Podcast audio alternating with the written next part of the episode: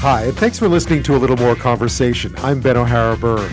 Tonight we find out more about a new Juno Centre project to remind Canadians of the hundreds of soldiers who died fighting in the raid on Dieppe in France eighty years ago this week through something they call They Lived Where You Live. We look into India as it celebrates seventy-five years of independence as both a time to celebrate the many advances that have been made in that country as the fastest growing major economy in the world, but also where critics say the country is turning its back on the ideals of secularism, tolerance, and respect for civil liberties. We find out how the Inflation Reduction Act signed by President Biden today may be good news for Canadian businesses and spur Canada into producing more critical minerals needed for clean technologies. But first, we look at how much relief Canadian consumers got in July as inflation eased somewhat. It turns out we got relief on gas prices, but not much else. Perhaps some encouraging news for all of us who've been struggling through these high inflation rates, this high consumer price index over the past little while. New numbers out today confirm something you may have already noticed if you filled up recently. A fall in the price of gas is easing pressure on household budgets just a little bit of late. StatsCan reported that the annual rate of inflation slowed to seven point six percent in July, down from over eight percent in June, and that followed a similar story uh, in U S inflation numbers that were released last week. Here's T D Chief Economist Bieta Kerenci. The one price that's very observable that people re- react from a sentiment perspective is gasoline prices, because you need it just for every day, everything, work, shopping, everything. That's the good news. The picture isn't quite so rosy when it comes to putting food on the table. Food prices rose almost ten percent compared to a year ago. That's the fastest pace since August of nineteen eighty-one. And if you happen to be a renter, well, you may know this already, but average monthly rental costs also continue to rise quickly. Overall, the consumer price index was up just zero point one percent compared with June. That's the smallest gain since last December. So maybe things are easing just a little bit, or are they? So what is driving these numbers? What does it mean for you, the consumer? And what now heading into the fall? To help me answer those questions and more is Amy Peng. She's an associate professor of, at the Department of Economics at Toronto's Metropolitan University. Thank you so much for your time tonight. Well, thank you for inviting me. So uh, I think a lot of people, after what we saw out of the U S last week, I think there was a prediction that we might see something similar to what we saw today for July inflation. But what are those numbers telling you? Well, the numbers telling us we're probably following the same trend as in the U S. So the good news is inflation, um, it looks like inflation may have peaked. So, you know, it's driven by the, you know, the slower growth of the gasoline price. So the U S moved from nine point one to eight point five percent, and we moved from eight point one to seven point six percent. And really, the gas prices is what's really uh, what's yeah. noticeable here, I yeah. guess, for consumers. And, and and it has such a huge impact. It's always, you know, it's always strange to, to realize just what an impact gas prices has on inflation, especially these days, obviously. Yeah, because the the gas is, you know, cost of production uh, on most of the goods and services we consume. But at the same time, it also uh, drives the, the household, right? The cost of running a household as well. So, um, but unfortunately, the deceleration of inflation this time is really the just the, the because the slower year over year growth in gasoline price. But if you're taking out of the gasoline, so the, the price actually rose six point six percent year over year in July, which is actually zero point one percent higher compared with June. So which June, means, right. yeah, which really means that the up, upward pressure, you know, on prices still there. So, so this is what you said at the beginning. People probably still feel it, you know, in the uh, food, groceries, travel, rent, and everything else. So what is driving, uh, is that just something, is it take longer for those prices to, to adjust to anything falling, or are those going to continue to rise, do you think? Uh, what are we seeing in terms of a trend? Um, what we're seeing is, so many of the global factors that I'm sure many people have known or talk about that push up inflation, they won't go away quickly enough. So we see there's still supply chain disruptive Um, there's still geopolitical tensions are high. There's still wars, right? And the commodity price are volatile. So there's still so many uncertainties. So the price um, uh, on the supply side, right? So there's still a lot of uncertainty. And on the demand side, because our economy are running, well, a lot of people may be thinking compared with last year is running hot. So we're enjoying a fully reopened economy. Uh, people want to buy more goods and services, then our economy can produce. Uh, businesses also have trouble keeping up with the demand, also because of supply shortages, which leading to delays and higher prices. When it comes to something like food, I mean, traditionally, I, I, this is probably mistaken, but all, I always thought that in the summer, especially in a country like Canada, that food prices would come down a bit just because we grow more of what we eat and so forth, uh, and don't import as much. But that doesn't seem to be the case either. Not at all. No, not at all. So the food gone up nine point nine percent, bakery thirteen point six percent based on uh, the number uh, produced by StatsCan today, right? So those may be driven... Wow. Yeah, yeah. Those are maybe driven by the, the, the just the average wheat price due to the you know the war with Ukraine, and they are the twenty-five percent. So Ukraine Ukraine produces twenty-five percent of the wheat in the world. Right. So that that's I've, part of it. Yeah.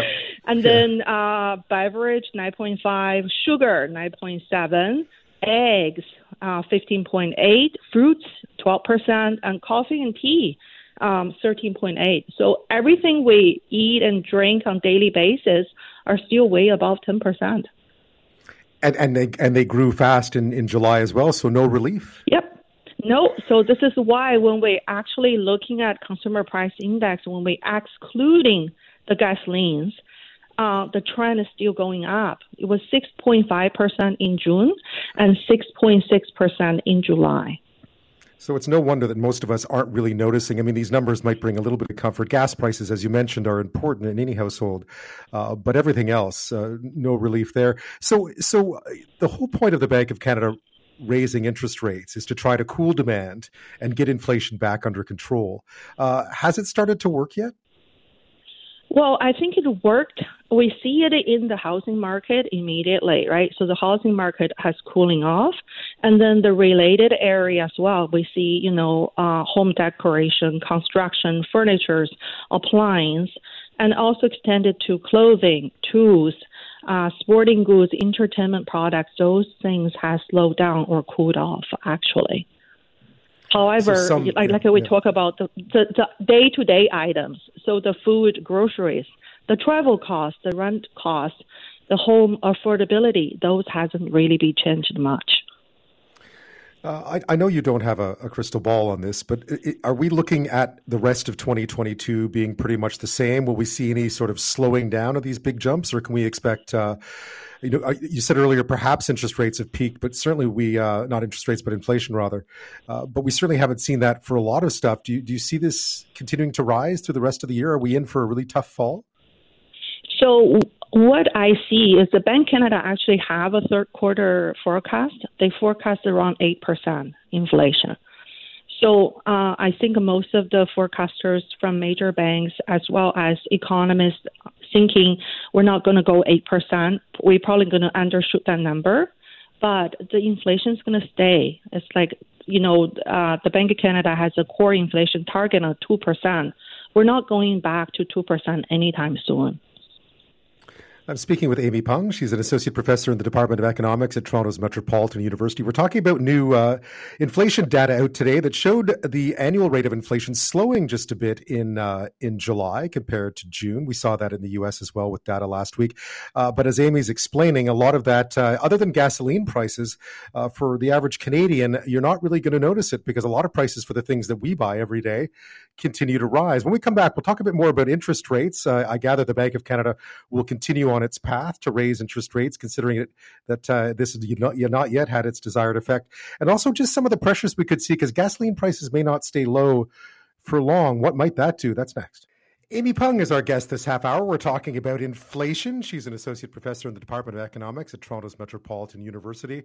Um, so inflation slowed a little bit in the month of July, which is good news, mainly due to gasoline prices, which is also good news for Canadian consumers. Uh, Amy, how much did the, do you have any concept of how much taxes had to do? We've seen some some cuts in gasoline taxes across the country. Did that have an impact at all? I, I couldn't tell by looking no, at the numbers. I think Yeah, no, I I really think this time is really because the crude oil price has gone down.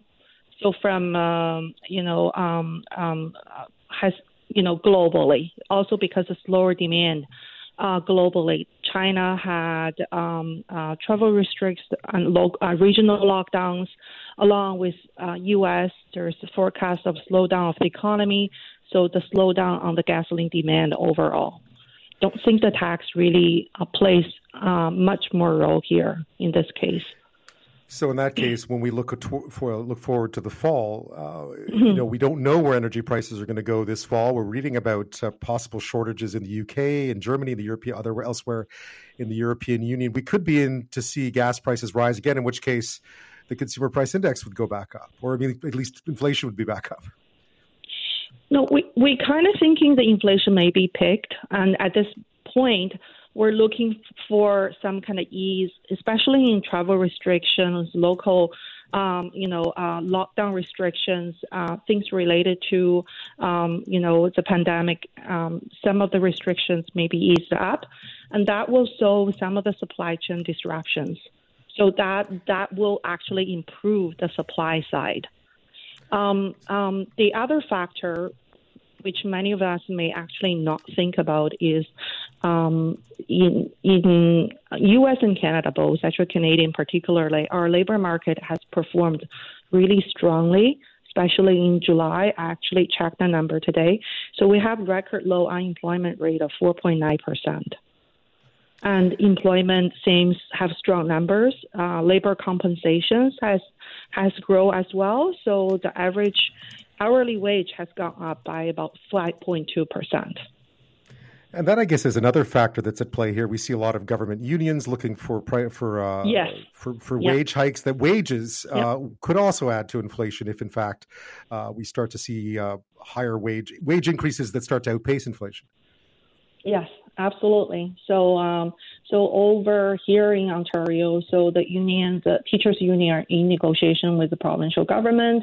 They're looking at over ten percent increases, which is the we never have seen this number before. So this is really because they were considering, you know, uh, the inflation being so high. So of course, people are going to look at, um, you know, the catch up, right? So when when the the labor compensation going to catch up with the uh, purchasing power in, in, in this case particularly.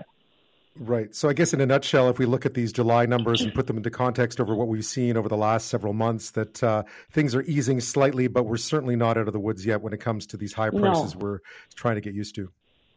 Yeah. So I think it's going to stay for a while. So then if you look at, a, you know, today's news, um, so Governor of Bank of Canada has uh, said it, we're determined to eliminate high inflation and return to our two percent target. So therefore, we know that it's very highly likely that the, you know, the Bank of Canada going to going to follow the Federal Reserve Banks um, to hike another seventy-five basis points is highly likely. Well, that's just my my point no, of view I, at I, this point. I, yes. I think a lot of people agree with you on that one. Amy Peng, thank you so yeah. much for your time tonight. No problem. On Friday, Canada will honor the more than nine hundred soldiers killed in what was one of the deadliest battles in Canadian military history. On August nineteenth, nineteen forty-two, six thousand soldiers, mostly Canadian, landed on the coast of then heavily occupied Nazi stronghold of Dieppe. It would prove to be a disaster. Um, I was there, actually, for the seventieth anniversary ten years ago now, and, and one veteran who was there at the time uh, told me they were sitting ducks when they went in.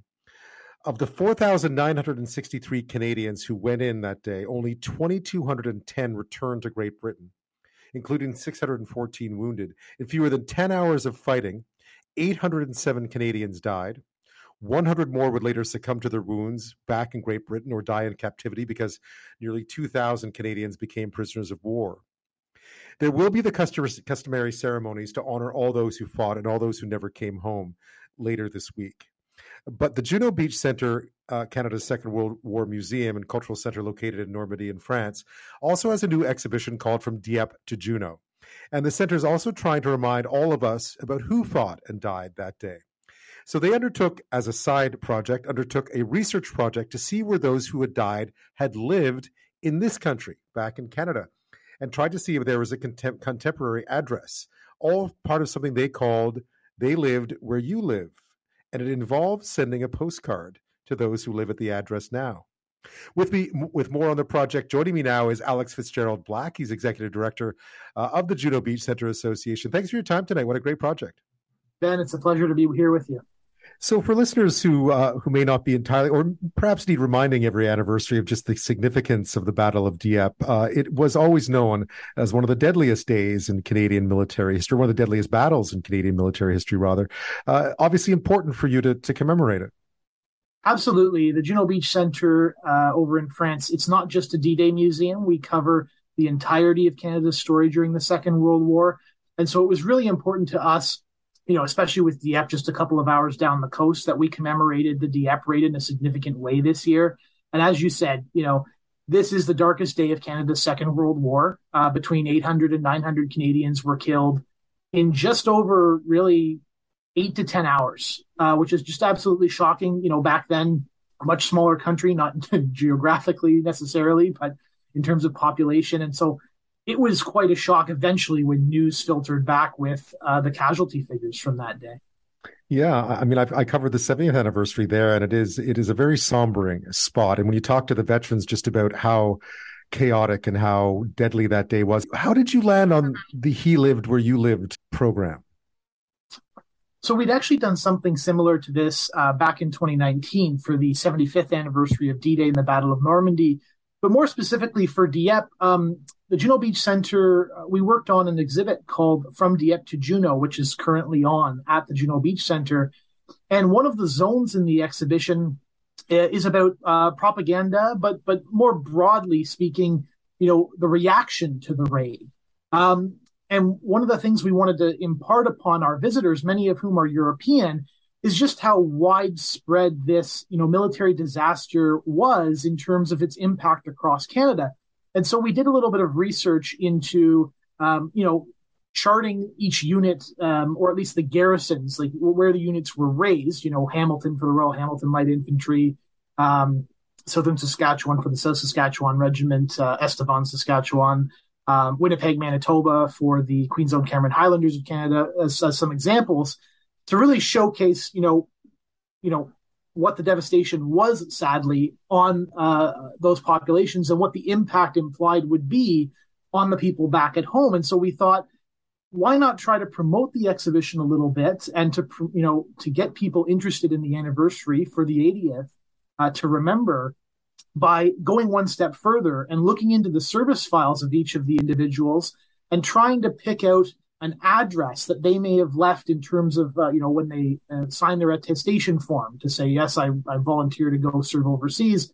What address are you signing up from? And so that's the one we typically took and went and tried to compare it with Canada Post to determine, you know, whether or not, you know, we could find a matching address, a modern address today. And the intent of the campaign is very much, you know, this raid, this action took place eighty years ago. There's only a handful of veterans left, very few people who, you know, witnessed it firsthand, able to tell the story. And so we wanted to give Canadians a reason to maybe pause, to think about uh, what had happened uh, eighty years ago and um, and to reflect on that. And we thought the postcards would be a great way for Canadians to get involved that way. So ultimately, you tried to track down modern addresses that would correspond to those addresses uh, registered more than eighty years ago at this point, um, and then try and send a postcard saying that the gentleman who, the soldier that died that day, lived where you live. Uh, it, it is. It must take a lot of work. How successful were you at finding addresses now that corresponded with those ones that were registered back then? So we started with a list of names primarily from the Commonwealth War Graves Commission, and we added some names in throughout, and we had about eight hundred names. And now about eight hundred seven Canadians were killed on the day of the Dieppe Raid. Um, about one hundred more or so were, you know, died of wounds or died in prisoners of war camps, um, that sort of thing. And so we had about eight hundred names. We took that list and we actually engaged with some volunteers and asked, you know, because this is just a time-consuming effort to go through each service file and check the address, grab that address, plug it into a spreadsheet, uh, and then bring it over to, you know, the Canada Post website to check and see if there's something that's close by or that, you know, exactly matches it. And so we were very grateful to have a number of volunteers, um, uh, uh, at least a couple of them who did a lot of this work uh, to help us make sure that we could, you know, fill some mailboxes across the country. So ultimately, how many of these did you send out, and, and what do they look like? So we sent out uh, four hundred, so about a fifty percent success rate, which actually, you know, was was, was pleasantly surprising uh, uh, for our researchers. And the postcards, like most postcards, are two-sided. So on one side, we have a poster, uh, which features uh, the poster for our From Dieppe to Juno exhibition, commemorating the eightieth anniversary of the Dieppe Raid.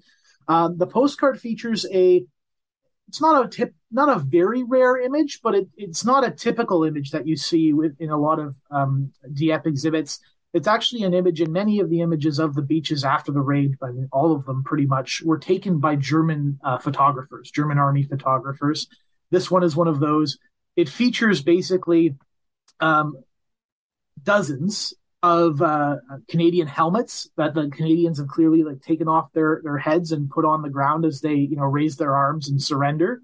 Um, and a lot of them are tangled in a bunch of barbed wire that's kind of in the mid-ground. And then in the background is a uh, immobilized uh, Churchill tank. One of the Churchill tanks, uh, one of the first uh, times these tanks were used in action was at Dieppe. And it is sitting there on the beach, um, kind of perpendicular uh, to the view of, of the camera, which is looking out uh, uh, towards the channel. And, and presumably that tank was immobilized there, or at least it was parked there by the crew, perhaps in that position to provide cover for the troops, uh, because there was very little um, uh, very little they could use to take cover behind uh, in that on that open beach. Yeah, on that I, deadly day. Yeah, that's one of the things you know when you step set foot on that beach is just how how much of a challenge it was to embark uh, to disembark on it. Yes. Um, and, and so, so you sent these out to, to to a variety of people who lived at those addresses. Have you have you heard back? Have you have you heard from them? And and wh- how do you tell? How do you explain to them what the purpose of the postcard was? Who lived there? Uh, who lived yeah. where they lived? Yeah. So on the back of the postcard, it says, "He lived where you live." And it says, you know, after the Second World War broke out, insert name here, enlisted in the Canadian military from this address. A little bit of information about the raid there. And tragically, that individual was killed uh, during the raid. And he was, you know, X years old. And then we explain, you know, to mark the eightieth anniversary of the Dieppe Raid, the Juno Beach Centre is sending postcards to addresses across the country where these young heroes once lived. And you can learn more about the raid in the J B C's new temporary exhibition, From Dieppe to Juno, and our online educational resource, Who Tells the Story of Dieppe, at juno beach dot org. And then we have um, basically our social media handles for people to use to kind of, they want to tag us in a post if they've received the card. Um, and they can email us at Juno post, uh, Juno postcards at juno beach dot org, um, or call us at nine oh five, five eight one, five oh oh one uh, to tell us that they've received the card. We've re- received one uh, indication that we've uh, someone's received a postcard and is responding. Uh, we don't have a, a full statement from them yet, but we have received a number of really um, uh, very kind emails, uh, uh, instant messages on social media, uh, messages uh, on our answering machine at the office, about people who just are aware of the campaign now and who perhaps had a loved one who served uh, at Dieppe, whether they, you know, perished during the raid or whether they survived the raid, and, and they're all reaching out and, you know, thanking us for this effort to commemorate Canada's darkest day of the Second World War eighty years right. ago. So four hundred were sent out about the, near the end of July, is that right, or early August? Yeah, that's right, near the end of the July. So they should all have arrived uh, at the addresses, and so we're really keen uh, to hear back. So if you've received a postcard, we hope to hear from you. Uh, you know, you can send us an email uh, to yeah. uh, Juno postcards at juno beach dot org. I'll try and share that information as well when we're done. Um, where did they go? Ultimately, I mean, where did you wind up sending a lot of them to? Because four hundred, I gather, you mentioned uh, Saskatchewan, Manitoba, Ontario. Uh, where where did the bulk of these four hundred wind up? The bulk of them wound up in Ontario, and that reflects, I guess, p- perhaps the the, the population uh, distribution of the country, but it also more specifically um, reflects the fact that some of the units that were hardest hit at Dieppe, um, for example, the Essex Scottish Regiment from near kind of Windsor, that area in southwestern Ontario, the um, uh, Royal Regiment of Canada in Toronto uh, also suffered very, very, very heavy casualties. I mean, we're talking like ninety-four percent of the guys who went in on the landing craft, you know, killed, wounded, or captured. Um, you know, hardly anybody made it back. If you made it back in, in that case, you probably never got off the landing craft in the first place. Um, from Toronto, so a big, big chunk from Toronto. Um, I think one hundred thirty of them were from Toronto. Uh, the Royal Hamilton Light Infantry, um, so uh, quite a number in Hamilton as well.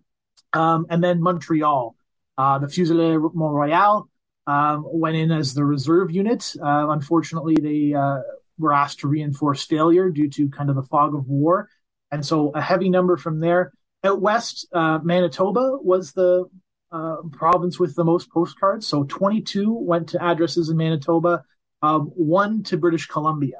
Uh, just, just the one. And that probably reflects, I mean, this isn't, it's not all eight hundred to nine hundred Canadians who were killed during the raid. So there may be more out there that we just couldn't uh, match, but it reflects the fact that, you know, there weren't any um, infantry units in particular from that province uh, that were involved in this operation. And I know on your website, there's also a map you can look at if you want to click on where the, where the postcards went to find out. So you can actually uh, get more detail if you'd like. So with the eightieth anniversary coming up on Friday, what other what else do you have planned? Uh, the postcards, obviously, one part of, of a broader effort to recognize the day.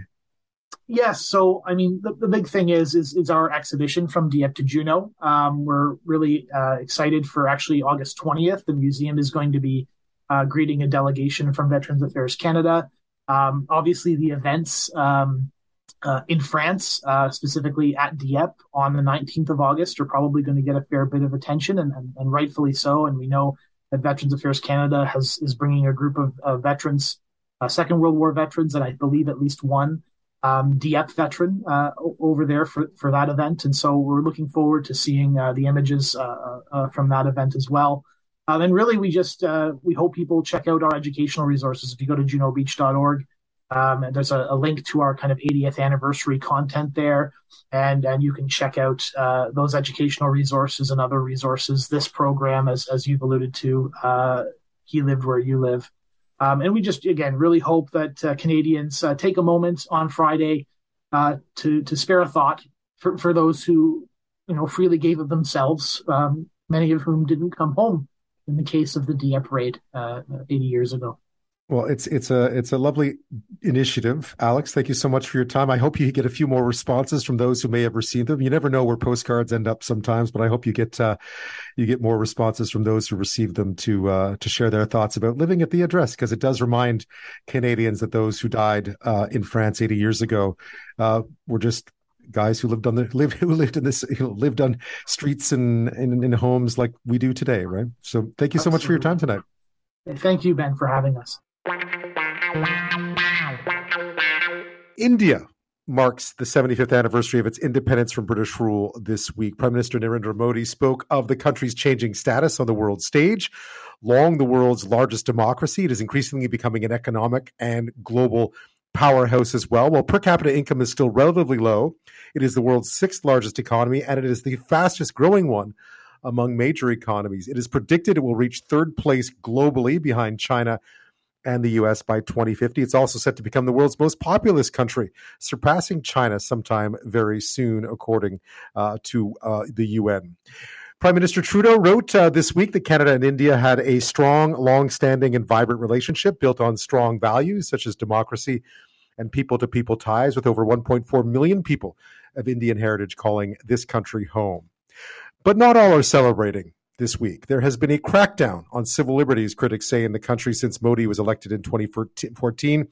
Uh, critics of his Hindu nationalist government say his government is transforming the country by rejecting the ideals of secularism, tolerance, respect for civil liberties, championed by those who stood at the top of India as it was became independent seventy-five years ago. Joining me now with more on this is Neilesh Bose. He's an associate professor and Canada Research Chair in Global and Comparative History at the University of Victoria. Thanks so much for your time tonight. Uh, thank you for having me, Ben. Uh, it, it has been quite the week. I know that, in fact, it was actually a seventy-fifth anniversary year. This all started about a year ago, uh, the build-up to this date. Uh, lots to celebrate, obviously. Uh, India's undergone some, some pretty dramatic changes, uh, not just in the last seventy-five years, but in the last twenty years.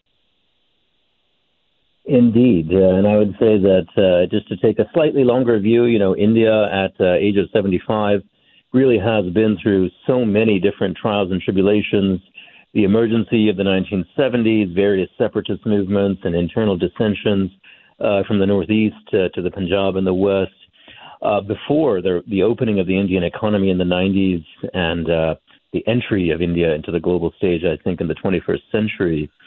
Um, and I would say that, you know, the rise of digital technology and development and the creation of a of a digital I D system has really put India uh, into the world in, in new ways.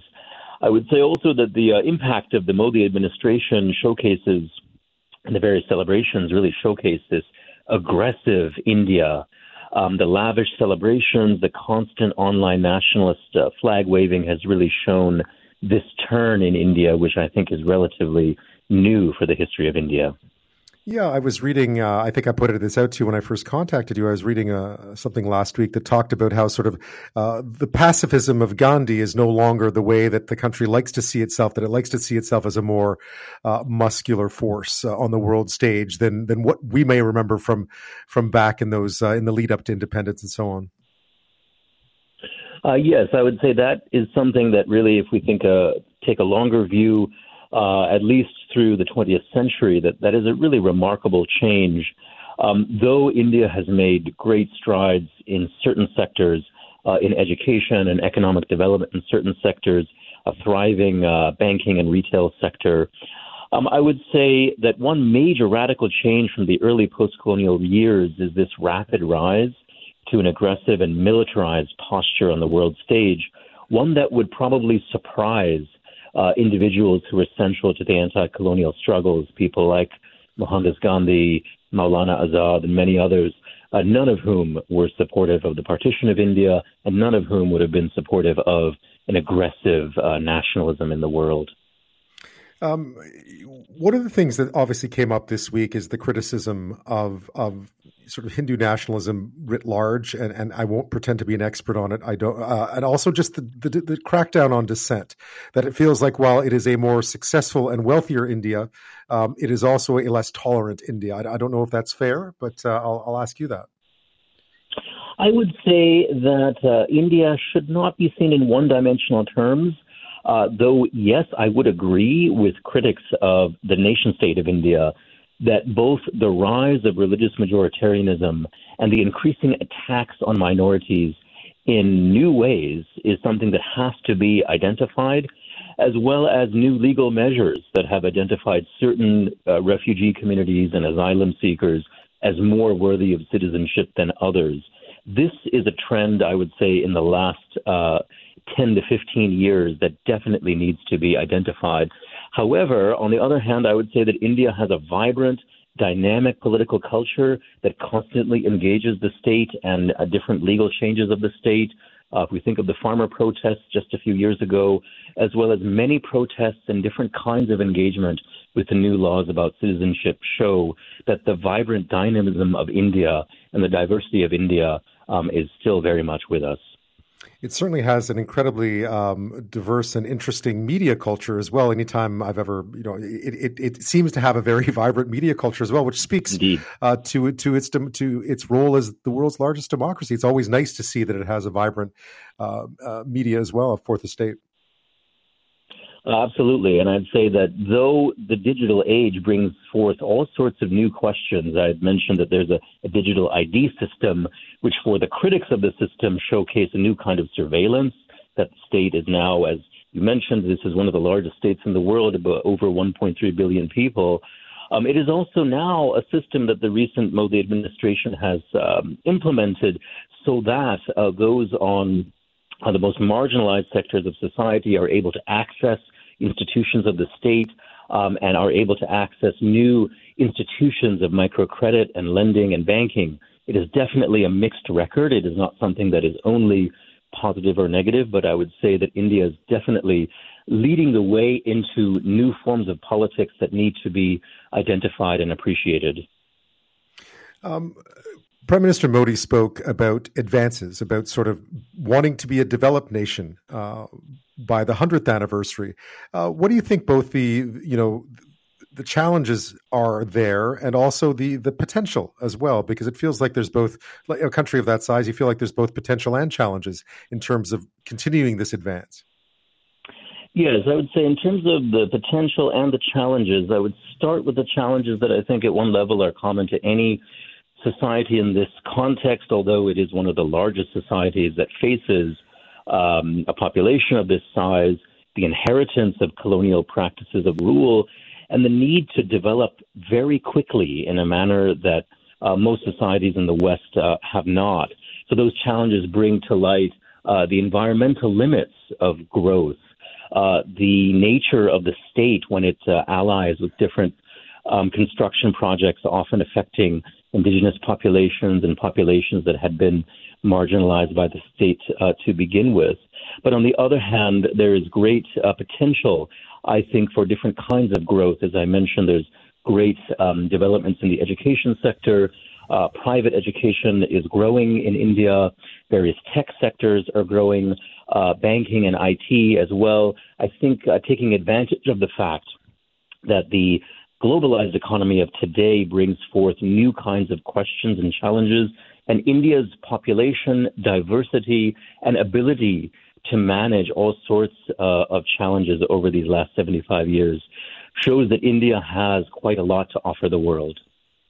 It's certainly a lot to celebrate as it turns seventy-five. I'm speaking with Neilesh Bose. He's an associate professor and Canada Research Chair in Global and Comparative History at the University of Victoria. We're talking about India marking seventy-five years of independence uh, this week, Monday. Uh, when we come back, we'll talk a bit more about India on the world stage, because it's hard not to talk about, obviously, its uh, prominent neighbor, Pakistan, who also celebrated seventy-five years of independence uh, on Sunday. And we'll talk a bit about that, but also just the role that India can take uh, on the world stage, because there's tensions with China. Uh, it's going to be an interesting interesting twenty-five years as, as India heads towards one hundred uh, as it takes its place, uh, a more prominent place uh, in global politics. We'll be back with that. Neilesh Bose is with us this half hour. He's an associate professor and Canada Research Chair in the Global and Comparative History Department at the University of Victoria. We're talking about India marking seventy-five years of independence on Monday, uh, a big day, a big celebration in India as well. Just some of both uh, what has been to celebrate, what there is to celebrate, and what critics say there is to uh, to be leery of as well when it comes to the seventy-fifth anniversary. Um, Neilesh, on on the foreign stage. Uh, I guess you can't start about talking about India and foreign affairs without talking about Pakistan and partition and, and the ongoing fight over Kashmir and so on. Um, where does that, I mean, where, where did that sit this week? Because both Pakistan and India obviously celebrated seventy-five years, um, and there were lots of very heartwarming stories about reunions and so on. Um, what what impact has that had on both these countries since since back in nineteen forty-seven? Yes, I think that uh, one of the sad truths that we have to confront is that though there is a lot to celebrate um, for independence, there is also uh, a lot to identify as shared between India and Pakistan, unfortunately, with uh, very sad and tragic stories. And hopefully through the identification of histories uh, that often were hidden in the past, we might be able to move into a different era. I would just say that uh, the history of the partition, which is a vast history, I could just say briefly that uh, the British Empire, right after World War Two, which was massively in debt and aimed to speed up their operations of exit, um, created a very hurried and chaotic system uh, by which they left. And many of the issues confronting India in the late colonial period were not resolved, issues about minorities and power sharing. And so small acts of violence often uh, emerged in the early part of nineteen forty-seven, uh, before partition happened, sometimes out of fear, uh, sometimes out of uh, cycles of retribution. At the same time, there was a lack of British imperial capacity to deal with violence. And one of the issues that we now face, that India and Pakistan and now Bangladesh, uh, which was formed out of a civil war between West and East Pakistan in nineteen seventy-one, is the condition of people being defined primarily by their religious identities. This is something that was introduced in the colonial period and something we now live with. Some groups are majorities and some are permanent minorities. This created scores of refugees in India, Pakistan, and now Bangladesh, and this legacy of minority communities experiencing persecution, helplessness, dispossession. This appears in various forms in the present in India and Pakistan and Bangladesh. And I think that amidst the celebrations, this fact should never be forgotten. It always strikes me that it, that the relationship between India and Pakistan never seems to improve much. If anything, it seems like they don't talk much at all when it comes to some of the more uh, pressing issues, such as Kashmir. We've seen uh, very little movement there of late. Uh, do you see, as we head towards one hundred years, do we see this worsening? I mean, these are two nuclear powers, obviously. Uh, do we still see this worsening, or is there any chance, do you think, for some sort of breakthrough as we move on? I think, un- unfortunately, I don't see it uh, changing from the path that it has been taking recently, which in- is not all uh, one-dimensional. But with India, um, I think, making more and more strides to control parts of Kashmir in the ways that they want to, to provide uh, a space for Indians from all over India to enter Kashmir, to own land in Kashmir, and to claim Kashmir in a certain way. Um, this direction, I think this trend will continue. And then I think Pakistan and India's militarization, unfortunately, seems to only be growing. However, I think, as you mentioned, with more and more media and more and more access to how uh, the world is changing, I think there's much more information about Kashmir that is accessible throughout the world. And uh, also how uh, members of the Kashmiri diaspora are engaging with Kashmir is becoming more and more accessible uh, to the rest of the world, which might lead to uh, changes within uh, India and Pakistan. And one can't talk about that region now without talking about what seems to be, or what could well be, a very intense regional rivalry between uh, potentially two of the three largest economies and the two most populous countries in the world, uh, China and India. Uh, and we've seen a bit of, you know, a bit of tension there uh, of late. Um, how do you see that developing, and where is it now, and how do you see it progressing in the in the near future? Yes, I think that so China and India and, and Pakistan on the question of Kashmir have, since the beginning of a post-colonial South Asia, have always um, been involved in a site of contestation over certain parts of Kashmir. That does not seem to be changing. I think what is changing is how India is starting to uh, point itself in new directions within the Indian Ocean, um, and it sees itself as uh, a leader, an alternative to China throughout the world, in parts of Africa, in parts of the Middle East, uh, and potentially in Sri Lanka. And I think that India is trying to position itself in new ways throughout the world, not only within its own neighborhood, but elsewhere. And this may have implications down the road when we get to uh, one hundred years. Uh, the presence of Indians uh, throughout the world, uh, in the Middle East and in Africa, has taken on various shapes in its vast history. And I think it might be that India is trying to pivot itself in different directions as it moves forward. We saw that a bit, of course, with the war in Ukraine, where where India has been uh, has has been trying to, to to march to its, I mean, at least try to to uh, walk a slightly different path. If it, to to be to be fair, I, I, it's interesting to watch. What have you made of that?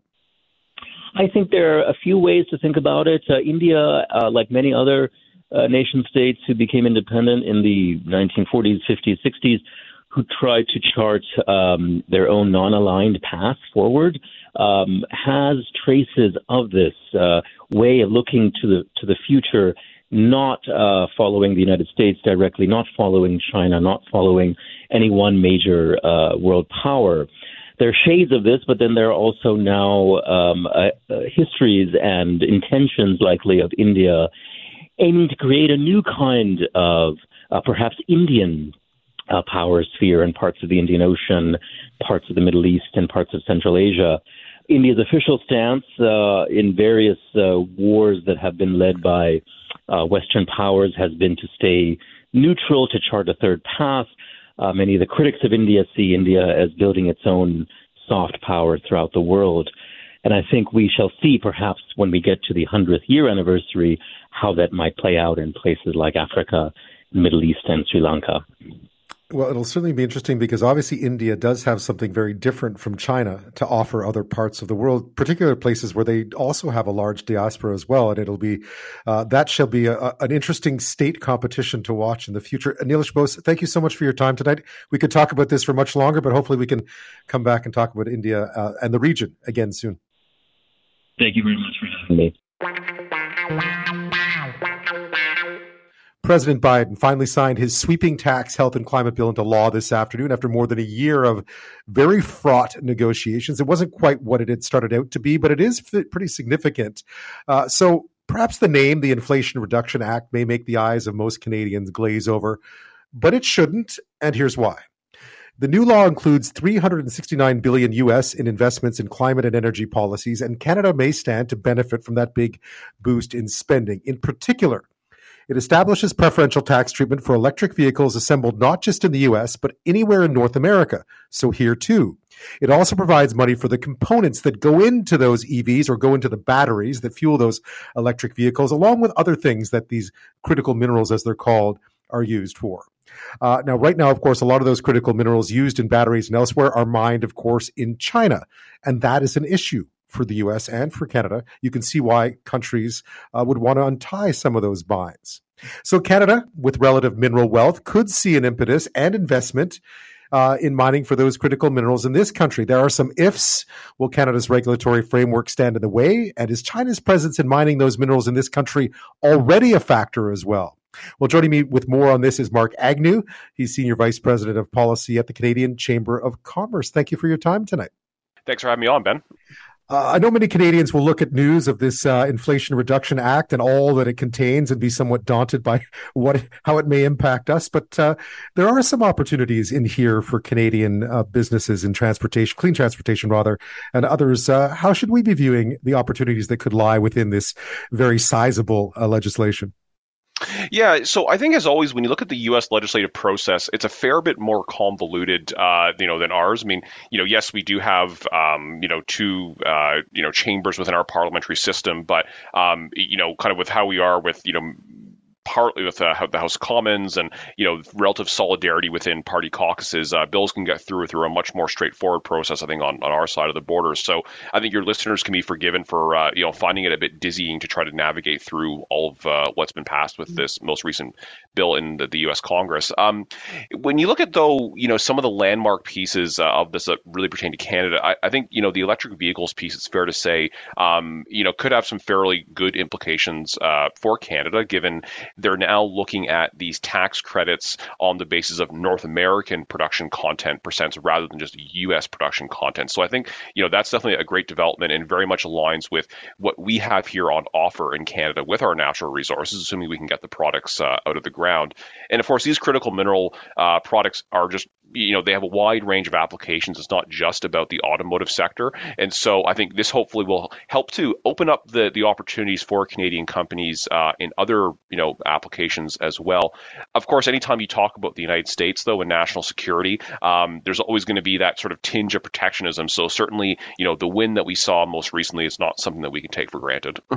Yeah, I, I, but I imagine one of the things, obviously, the Americans are looking to do here is diversify away from a very heavy reliance on China when it comes to these critical minerals. And it makes sense of them, of course, for them to look north uh, and that we might be included as part of that uh, so-called security umbrella when it comes to these minerals. Is that the case?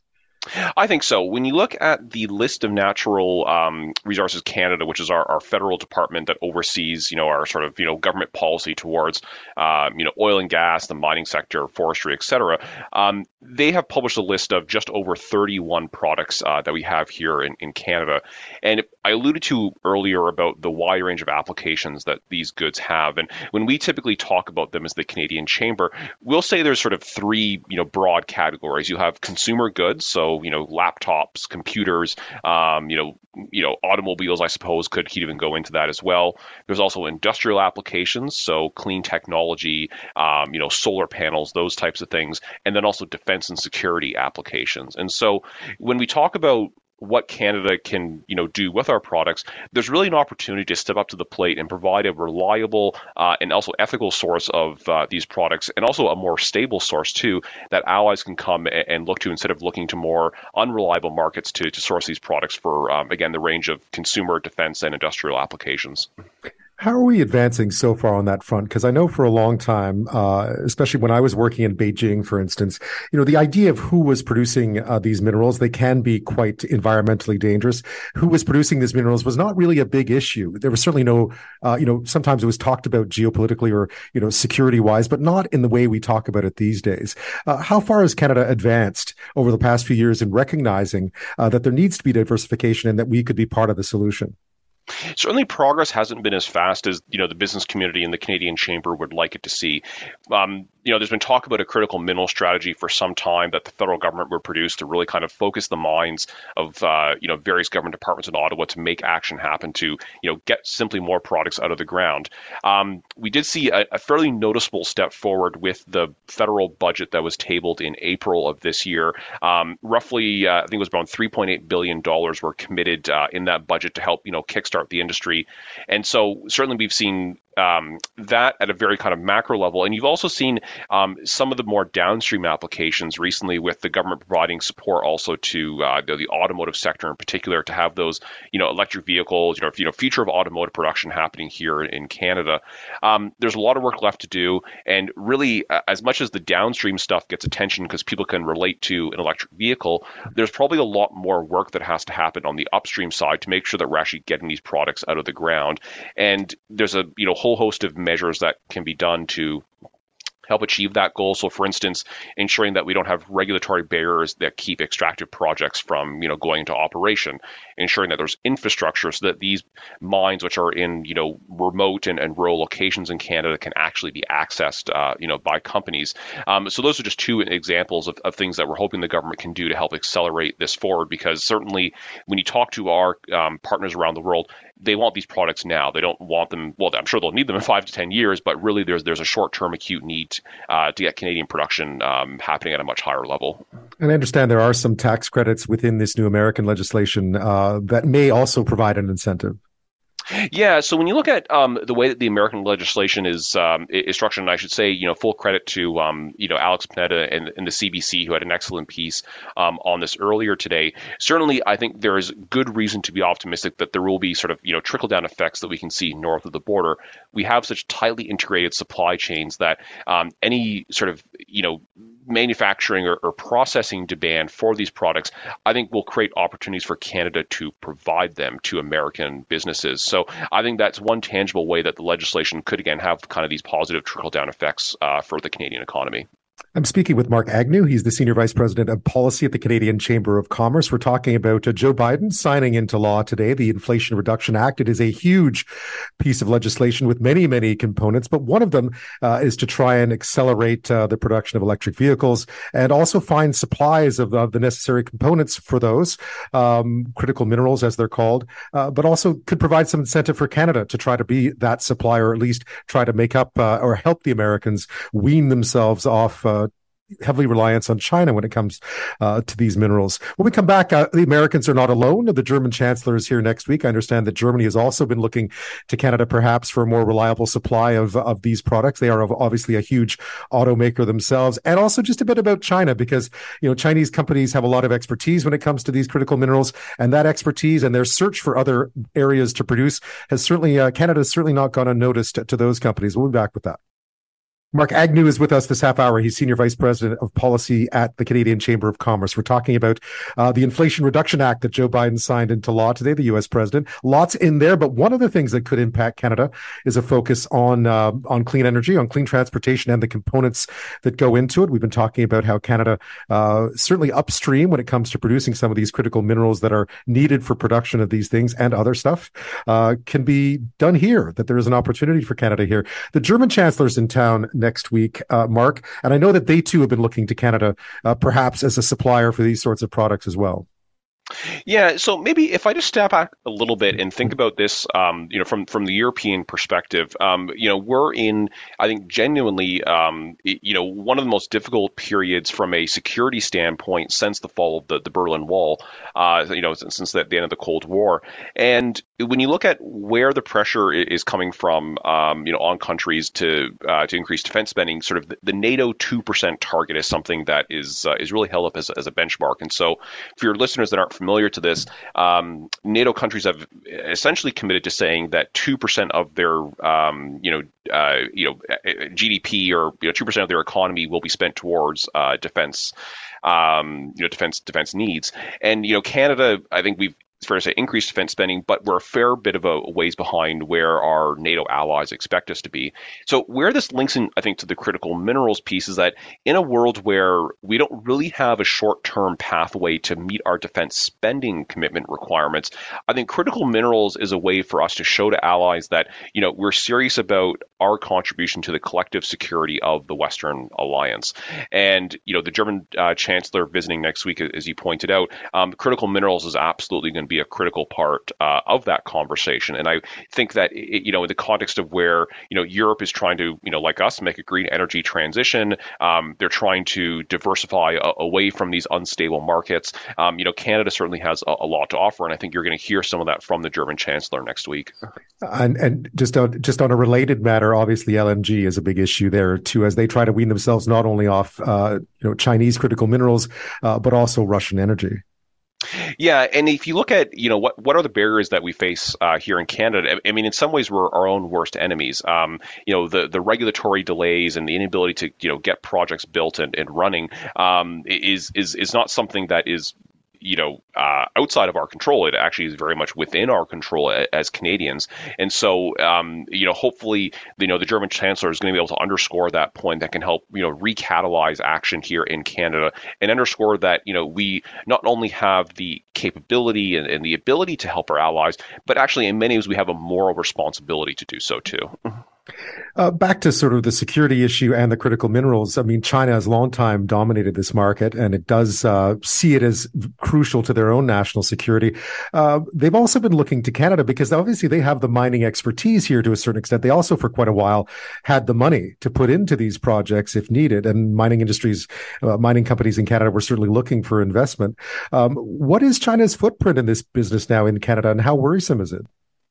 Yeah, I mean, certainly, you know, th- there's been a growing, um, you know, a, a growing interest. And, you know, there was a piece in the Globe and Mail last week about, um, you know, the, the increased, uh, you know, footprint that we've seen over the years from, you know, Chinese companies uh, in the, the critical minerals, uh, Canadian critical minerals, you know, space. Um, when you look at, you know, where the security, you know, risks are, certainly having more foreign actors that intertwine, uh, you know, politics and economics, um, you know, it, it creates a mix that I think a lot of allies look to Canada and, you know, sort of are wondering about.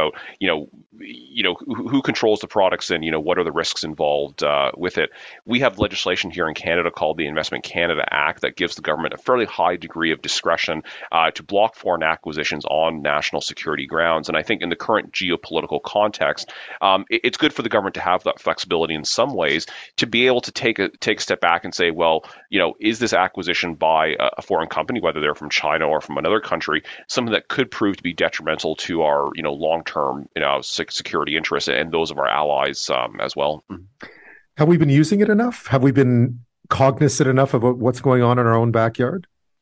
Well, it, it's hard to assess accurately whether, you know, the question of have you been using it too much, have been using it not enough, um, because the government certainly has access to a whole host of, uh, you know, security and intelligence information that I don't have access to. So it, it's difficult to op- opine on that. But, you know, to kind of sidestep the question a, a little bit, um, I think it's fair to say that, you know, it has not been used, um, you know, very much. I mean, certainly transactions have, uh, you know, ha- have been stopped, and, you know, we'll never really know how many transactions um, have decided not to progress because maybe there was a signal that they wouldn't be approved.